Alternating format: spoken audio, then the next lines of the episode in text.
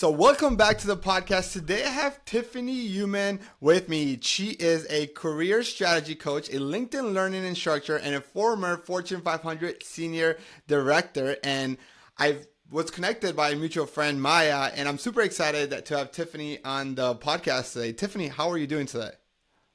Uh, I'm doing great, Daniel. Thanks so much for having me. And yeah, I'm so happy that Maya connected us and that we're able to have this this great conversation today. I think it's going to help a lot of people. No, I think so too. And, and what I'm excited about is because generally we talk about how to get the job, but today we're actually going to be talking about the first 90 days after you get the job. And and, and I want to kind of preface by saying like a lot of times, especially if you're a college student, you're graduating, you're getting your first job, you think that getting a job is the finish line. But to me, I actually think it is the beginning of your marathon. And the first mile, like the first 90 days, maybe the first half a mile, maybe, uh, is so important because it sets the foundation. So I definitely wanted to speak with Tiffany about it because she has so much experience on how to have a successful career, right? How to get promoted faster and how to just manage your relationship with your with your leadership team so that you can be seen as a high potential. So Tiffany, you know, you know, we can get started, but tell us a little bit about yourself and a little bit about, you know, what makes you qualified to kind of speak on this topic because you definitely have a for sure. It's one of my favorite topics. Yeah, I think you said that so well that it's not just about landing the job, it's what do you do once you're there. And that's been a huge inspiration for me, Daniel, and what brought me into becoming a career strategy coach in the first place. Um, because, like probably a lot of our listeners, I was in the corporate space for many years, over 13 years, and I had a very fruitful career path there. Um, I'm a marketing background um, in my corporate space, and I loved my roles. I loved the company that I worked for. I worked for L'Oreal for many years. Um, I achieved seven promotions in under 10 years. So definitely figured out a thing or two around career acceleration. But there's a lot of things that school never teaches us to set us up for success in the real working world. And that really kicks in once we start transitioning into our workplace. So I think today's topic is going to be really, really important for, for all of our, our listeners because it's those things that aren't always intuitive right? School teaches us a lot around focusing on our work as the main metric for performance and success, mm-hmm. but there's a lot more to it than that. And that starts from day one in a new job. So I really love um, being a career strategy coach, working with clients from around the world to really position you as the top 1%. And that directly helps accelerate your growth track, your income, your confidence, but also focusing a lot on workplace dynamics and navigating that space in a way that will really activate your most successful you. So, yeah, that's a little bit about me. No, I, I love it. And I, and I think it's so important. I have a theory. Like, I, I feel like you know, whenever we're making really important decisions, we buy a house, we buy, we use a realtor. When we're planning for retirement, we use a financial advisor. But very, very few people actually have a career coach in their corner advocating for them. They think that, hey, that's HR's role. But the reality is like HR might care and they might want to help you, but their priority is the employer. They're, they're there to help with liabilities, they're help and try to do what's best for the organization. And you need someone in your corner. And so I think hiring, you know, not only somebody just to help you get a job, like like what we do at Opni, but also helping you maintain that career, which I know that's what you do. Uh, and we can talk a little bit about that uh, towards the end. I think it's really, really important. It's, it's probably going to, me, is a better investment than the Fortune 5, the, the S&P 500. You know, you should like S&P me, right? Invest in you. But, um, that's not my phrase. I I, I, I, stole it shamelessly for one of my favorite influencers, Alex Hormozi. Um, he talks about. Oh that. yeah, it's a good one. Yeah. Well, you're your most profitable investment, right? If you're not investing in yourself, what are you investing in? You know, you have to develop yourself and find those opportunities that's going to allow you to become that best version. And and a lot of that is investing in, in ourselves in coaching that can bring that objectivity and non-biased view that's going to have your vested interest to succeed as a top priority. Yeah, yeah, absolutely. So getting the job extremely hard, but hey, I got it, Tiffany. I got the job, but yeah. what should I do with the first 90 days? I we know we hear the 90 days are important. There's a really good book called The First 90 Days. Like th- there's definitely yeah. the first 90 days are super important, but why are they that important and what should I be thinking about? Yeah. So they're important for a few reasons. I'd say the first is those first 90 days is a typical learning curve in a new job or a new role.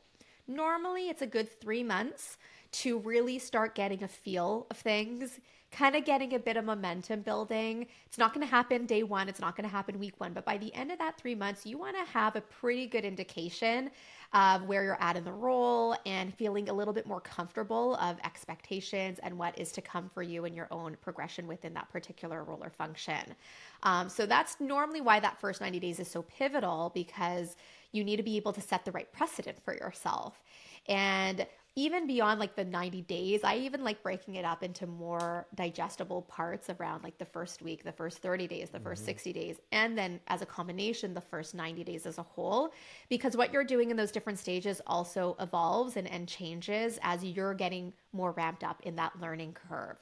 I'd say the first 90 days is also really important because it's where a lot of unnecessary turnover ends up happening. And, and this could be on both sides, right? It could be on the employer side, who isn't necessarily doing what they can to best set their new employees up to succeed, whether in onboarding or training or resources, uh, access, all of that. But the employee also has an important role to play of putting the cards on their side and being proactive and taking initiative to seek the support that they need to best succeed early on.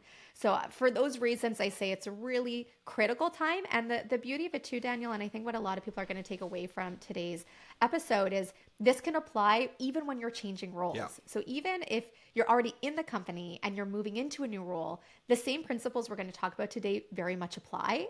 Um, and it's something that you can use and reuse as you continue to grow in your career. Yeah, no, I, I think I am a big fan of like taking the first 90 days as uh, like one of the most important parts of your career, especially in the new role, because it sets the foundation for the rest of the time that you're in that role, right? You either generate this halo effect or you generate this horn effect that will either, when, when things are not going well, your manager might just give you the benefit of the doubt or might already be making, like saying, oh, he wasn't going to work out in the first place. So I think, you know, the first 90 days, setting that up and having a game plan for those first uh, you know 30 60 90 days um, in your first job is going to allow you to to just not only be successful in the role but allow you to get promoted faster because you start getting uh, you know put into like a high potential employee so then more resources are invested into you. So i'll, I'll let you dive into a little bit of the, about that. Like how would you so how would you break it down? You, you're mentioning like you know breaking down the even the 90 days should be broken down into like 30 60 90 but what should be the focus in the first 30 days?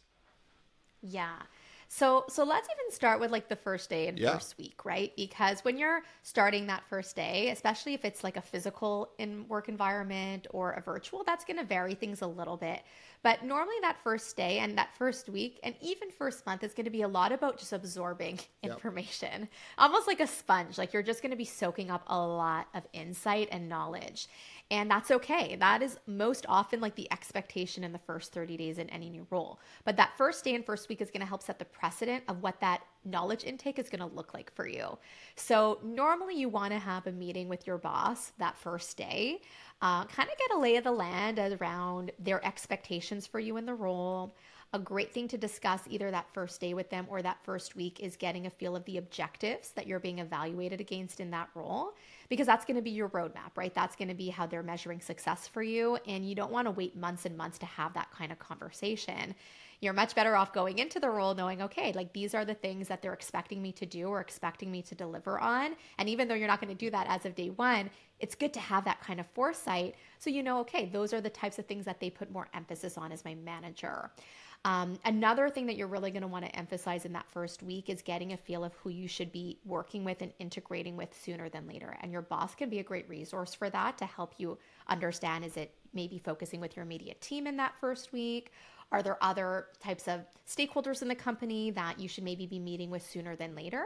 They might also assist you in setting up those types of initial touch points and integration meetings, or maybe they're going to want you to do that. But a big part in those initial conversations with your manager is understanding the communication dynamic, right? Both in the expectations in your role, but also how they want to communicate with you and vice versa. Are they big on email? Are they big on in person status meetings? Are they big on like MS Teams or an internal messenger platform? Like these are they, they seem so basic when we say it, but honestly, that's where so many miscommunications happen out of the gate because you haven't set that foundation of how am I going to most effectively communicate with my manager and them towards me. So those are some like really critical things that you want to do very much out of the gate as of day one, week one, to give yourself the proper footing to set up for success. Yeah, no. Absolutely. And one thing too, I think is important is also not only the way you're setting up like proper, like how are we going to communicate? What is the best way to communicate? How often are we meeting in person or how often are we, you know, having like a one-on-one and a checkup call? But also I think it's important to have clarity on what are your expectations are on the number side, right? What are your KPIs, right? Because if you don't know how objectives, how they how, how is your boss keeping score, then you don't know if you're going to win or lose this game. Hundred percent, and that that that's exactly the type of conversation you need to have early. You know, I kind of say it. It's like driving a car without an end destination. Like you can go down so many different paths and make wrong turns and realize, oh, I should have been focusing on path B this whole time, but I was only focusing on path A. So don't be shy in having those conversations at the outset. And you could really position it with your boss as saying, you know, I'm really excited to be here. It's a role I, I really am eager to get started on. And I'd love to get a feel of how you're measuring success for me in this role. Maybe we can go in detail around some of the objectives or, or KPIs, like key performance indicators that I'm being evaluated against. So I have a good gauge of what I should be paying attention to in my onboarding and in these like first 30, 60, yeah. 90 days together. You could even go so far, Daniel, in that first week with your boss to actually plan out what yes. that 30, 60, 90 days should look like. Yeah. Right. And that kind of goes hand in hand with what you were saying around the expectations, right? So maybe by the end of 30 days, your boss is going to say, you know what, Daniel, I, I just want you to like have as many meetings as you can with people in the company. Um, and if anything, focus on like ABC. And then by the end of the 60 days, this is going to be more my expectation. And so by the end of the first 90 days together, this is where I'd like you to be. And that's a great conversation because then you're like, okay, that's clear. That's actionable. I have a good feel of where I'm going and I have my boss's alignment on that. Um, another thing that I'd say that's also really important in that first week, and it kind of ties with the communication dynamic, but really understanding where your boss wants to be involved. Because once again, that's a great way to either avoid miscommunications and problems uh, or end up in a very bad situation. So this could be simply asking your boss, you know, what are certain areas of my work or projects where you want to be really involved or where you'd want to have, you know, direct approvals or touch points with me. And the sooner you know that, the better. Yeah. That way, when you're working on things, you'll know, okay, my boss likes to be involved at the very beginning. So I'm going to book a meeting with them to review that versus getting too far into something only for them to say, hey, like, why didn't you show this to me sooner? So just a little few tips and tricks there that can really help protect yourself and know where you have more permissions to have further autonomy in your work. No, I think that the communication is so important and having that like having creating the 30 60 90 game plan with your boss so you're both aligned on what the, the mile markers are and then you know where you want where does he want to be involved because it's like is the importance of being able to manage up, right? Like, you know, we think like our managers are managing us, but like, I would even say more importantly, especially if you want to take control of your career, is how you manage up, uh, how you manage your manager, right?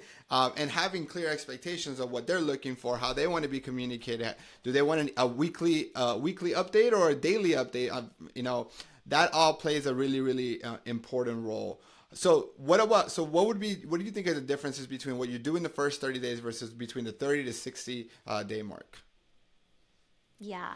So probably once you've gone through that first 30 days where you've probably at that point had, you know, a lot of integration meetings, you kind of have a good feel of what your role and responsibilities are versus your immediate team members, extended team members and whatnot.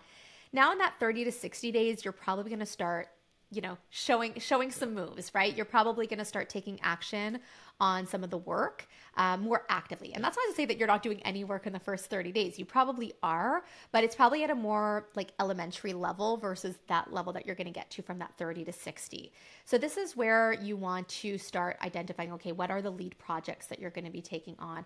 What are some quick wins that you can kind of get under your belt? Because you might not be able to make that large of an impact that early on, but there's probably areas that you can make a great impact on fairly quickly. This could be helping to identify like problem areas, opportunity areas, um, getting some some I- ideas of wins that you can have in areas of the work or people that you're supporting in your work. Um, but it's going to tie a lot back with those 30, 60, 90 day kind of roadmap milestones that you've set with your boss and making sure that you're really in line to achieve those.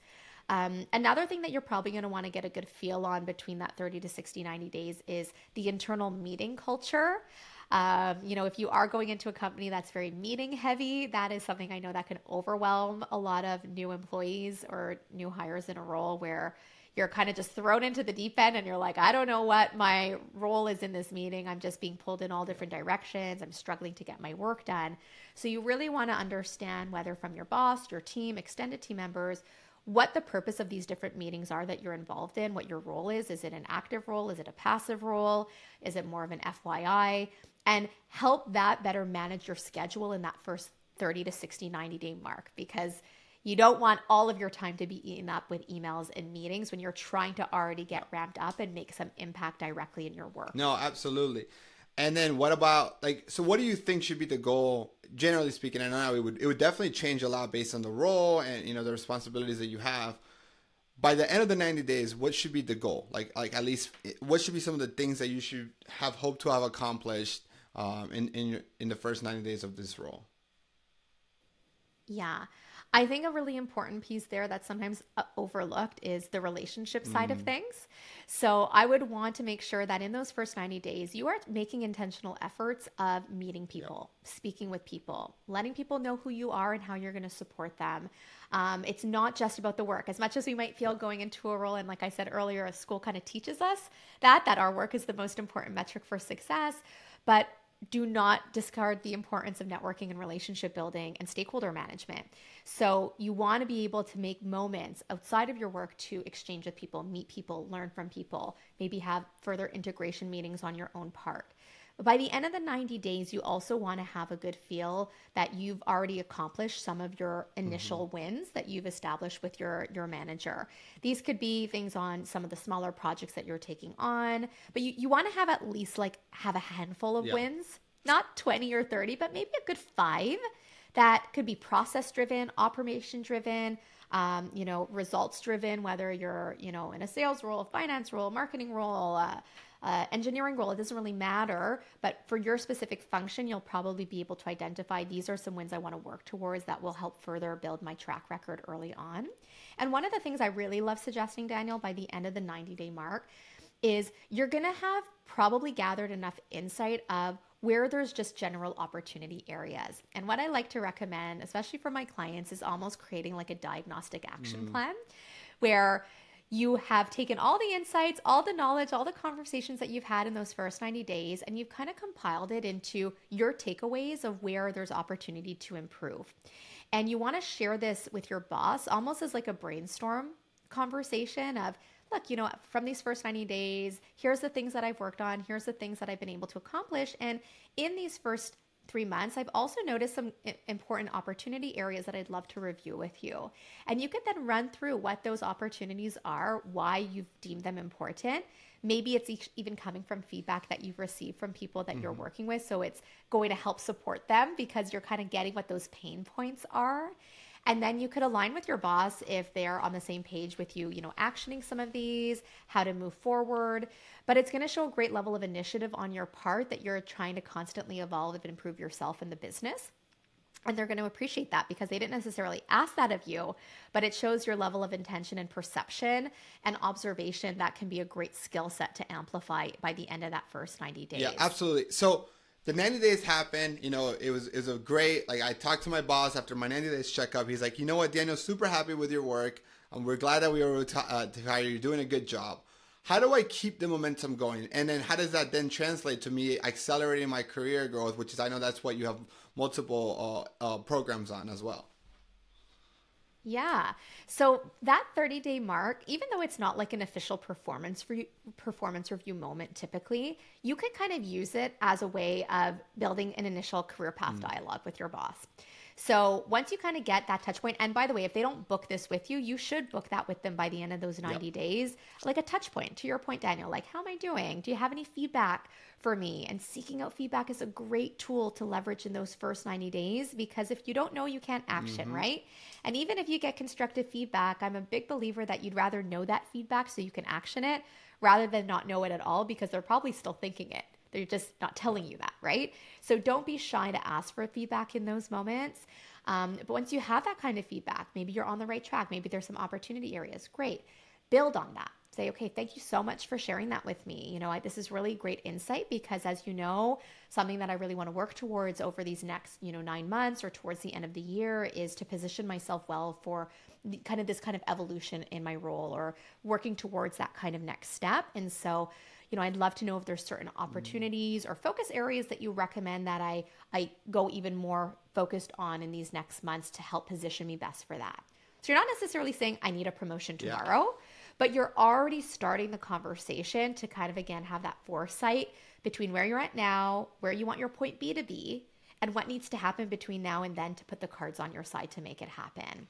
And that's where career path dialogues and acceleration doesn't have to feel nerve wracking or overwhelming. It's really just taking control, initiating those dialogues, and showing that level of, of, of seriousness that you take in your career progression. I, I love how you, you're mentioning like you're about being proactive, but you're saying initiating those dialogues. And I and I see this all the time because I think like I think about my wife who, who's in corporate America, and she's just absolutely amazing. Maybe I'm a little biased, but she's really good at her job.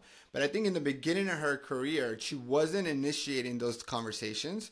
And she thought if I just put my head down and do the work, right, I'll let the numbers speak for themselves. And I think like you do need to do the work. So like this is not about not not doing the work. I think you do need to do the work, but if you're doing the work, let's make sure that you're getting the credit for it. And it's having those conversations, you know, sometimes you need to, you know, pat yourself in the back and I think there's a balance on how you do that where you sound confident versus cocky. Uh, but I think it is super important, just like you want to network when you need to get a job. But once you're in the company, that you're, you know, that you're having those conversations proactively, setting expectations, and saying, "Hey, you know what are some of the key uh, what are some of the skill gaps that i need to you know make up? And having this conversation with your boss like what do i need to do to get to the next role? Um, and and setting up those conversations are, are just very very important. And i know that's what you you you work a lot with clients about. Can you tell us a little bit more about what you do um, and and how you work with clients who are looking to accelerate their career yeah, 100%. And if I can build really quickly yeah. first on what you were sharing,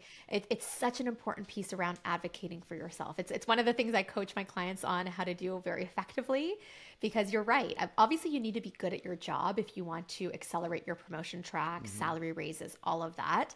But it's not enough right? You need to be able to showcase and highlight the impact and value that you're creating. And you don't want to just let your work speak for itself. I used to fall into that trap. And I learned that a bit the hard way in the outset of my career, where it's like, okay, I can't just let my work do all the heavy lifting. I need to put myself out there. I need to strategically share what I'm doing and, and not just what I'm doing, but the results I'm concretely bringing myself. I'm going to share a, a question before I get yeah. into your other question, Daniel, of how I support my clients in this. But it's something I think is going to really help our listeners in helping them advocate for themselves better and not feeling cocky when they're taking credit or, or acknowledging their own work with vis-a-vis their manager or senior leaders.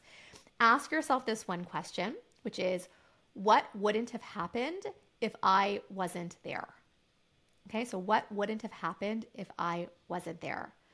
I love this question because it really helps you very easily distinguish between what you've done and what your team has done. And I know that that's sometimes very hard to, to distinguish when you're starting out, you're in a new role. It's, it really is a team effort. And that's not to discount the team. Of course, there's a role for that and an acknowledgement for that.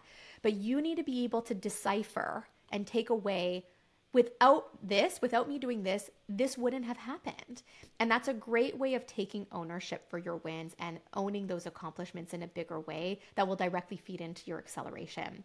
So that kind of feeds into a, lot of what I, I love doing, Daniel. It's uh, I, again, like I said at the beginning, I really love positioning people to become the top 1% because we just do things differently there. We don't wait for opportunities to happen, we create them, right? We do a lot of strategic and intentional efforts that positions us best in light of our career goals and aspirations.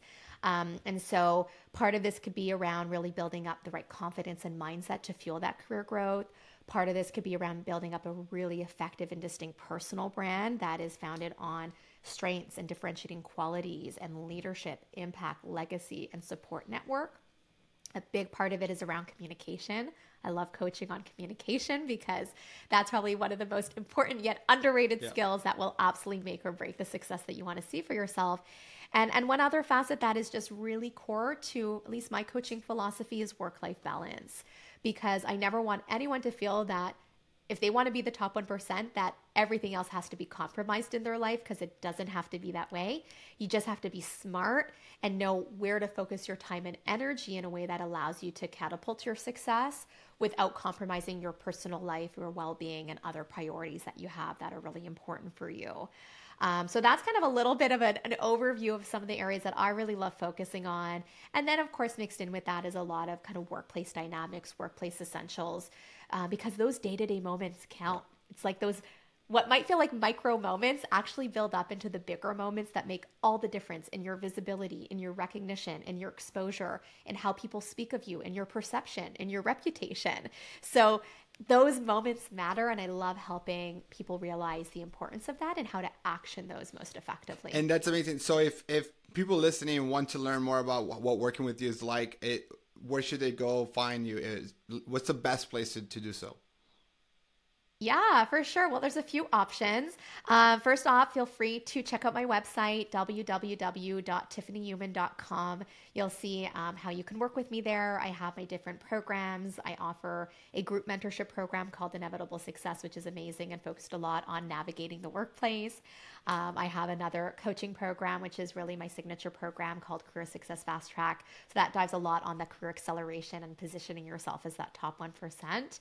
Um, but you can also connect with me on LinkedIn. I would love to see if you tune into our episode. Let me know what your biggest takeaways were. You could find me there at Tiffany Uman um, or also on Instagram at tiffany.uman. I'm very active there, so feel free to follow me or send me a DM. Let me know what you really appreciated from um, this great episode with Daniel today on navigating the first 90 Amazing. Days. And we'll put all this uh, links on the show notes, so make sure you check it out and connect with her. Uh, Tiffany, you are awesome. Thank you so much. This was even very helpful for me. Um, I'm about to be like, my wife needs to listen to this episode because I think uh, now that she just actually is in the beginning of her job, right? She or she just got promoted to a different role, so um, it, she's in those 90 days, I would say. So thank you again so much for this. You're amazing, and talk to you all later. Oh, Thank you so much, Daniel. It was great to be here. Bye.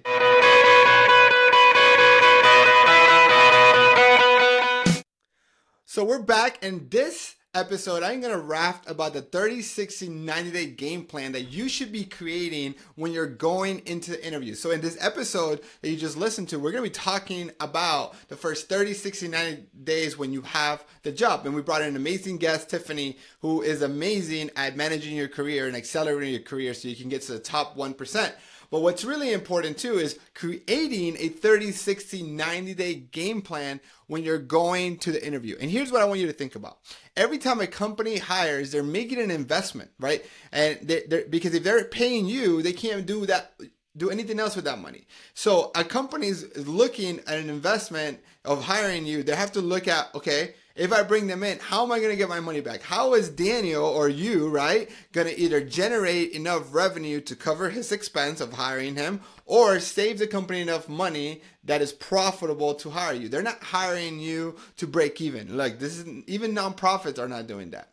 And a really good way to showcase that you're ready to work, that you've done your research, that you're going to come in and hit the ground running so that you can start generating income or saving the company money is creating a 30, 60, 90 day game plan. Now, that game plan is what you can use as the base of the conversation with your boss on the first week, like what Tiffany discussed in the episode, but it will allow you to then talk to them and let them know that you've done your homework that you've you know either spoken with people on the team or or spoken with people that will be your coworkers. You've done your research on the role that you know that there's maybe a skill gap in how you're going to make it up that you're going to communicate and learn the company culture. And that's really really important. And if you're struggling to make this a simple hack is just go to ChatGPT and just write like 30 60 90 day game plan for a software engineer at Meta as an example and use that with the job description and with what you've learned in the first interview with the recruiter to prepare a really nice document that can help you show how serious you are about this role and how you're ready to hit the ground running.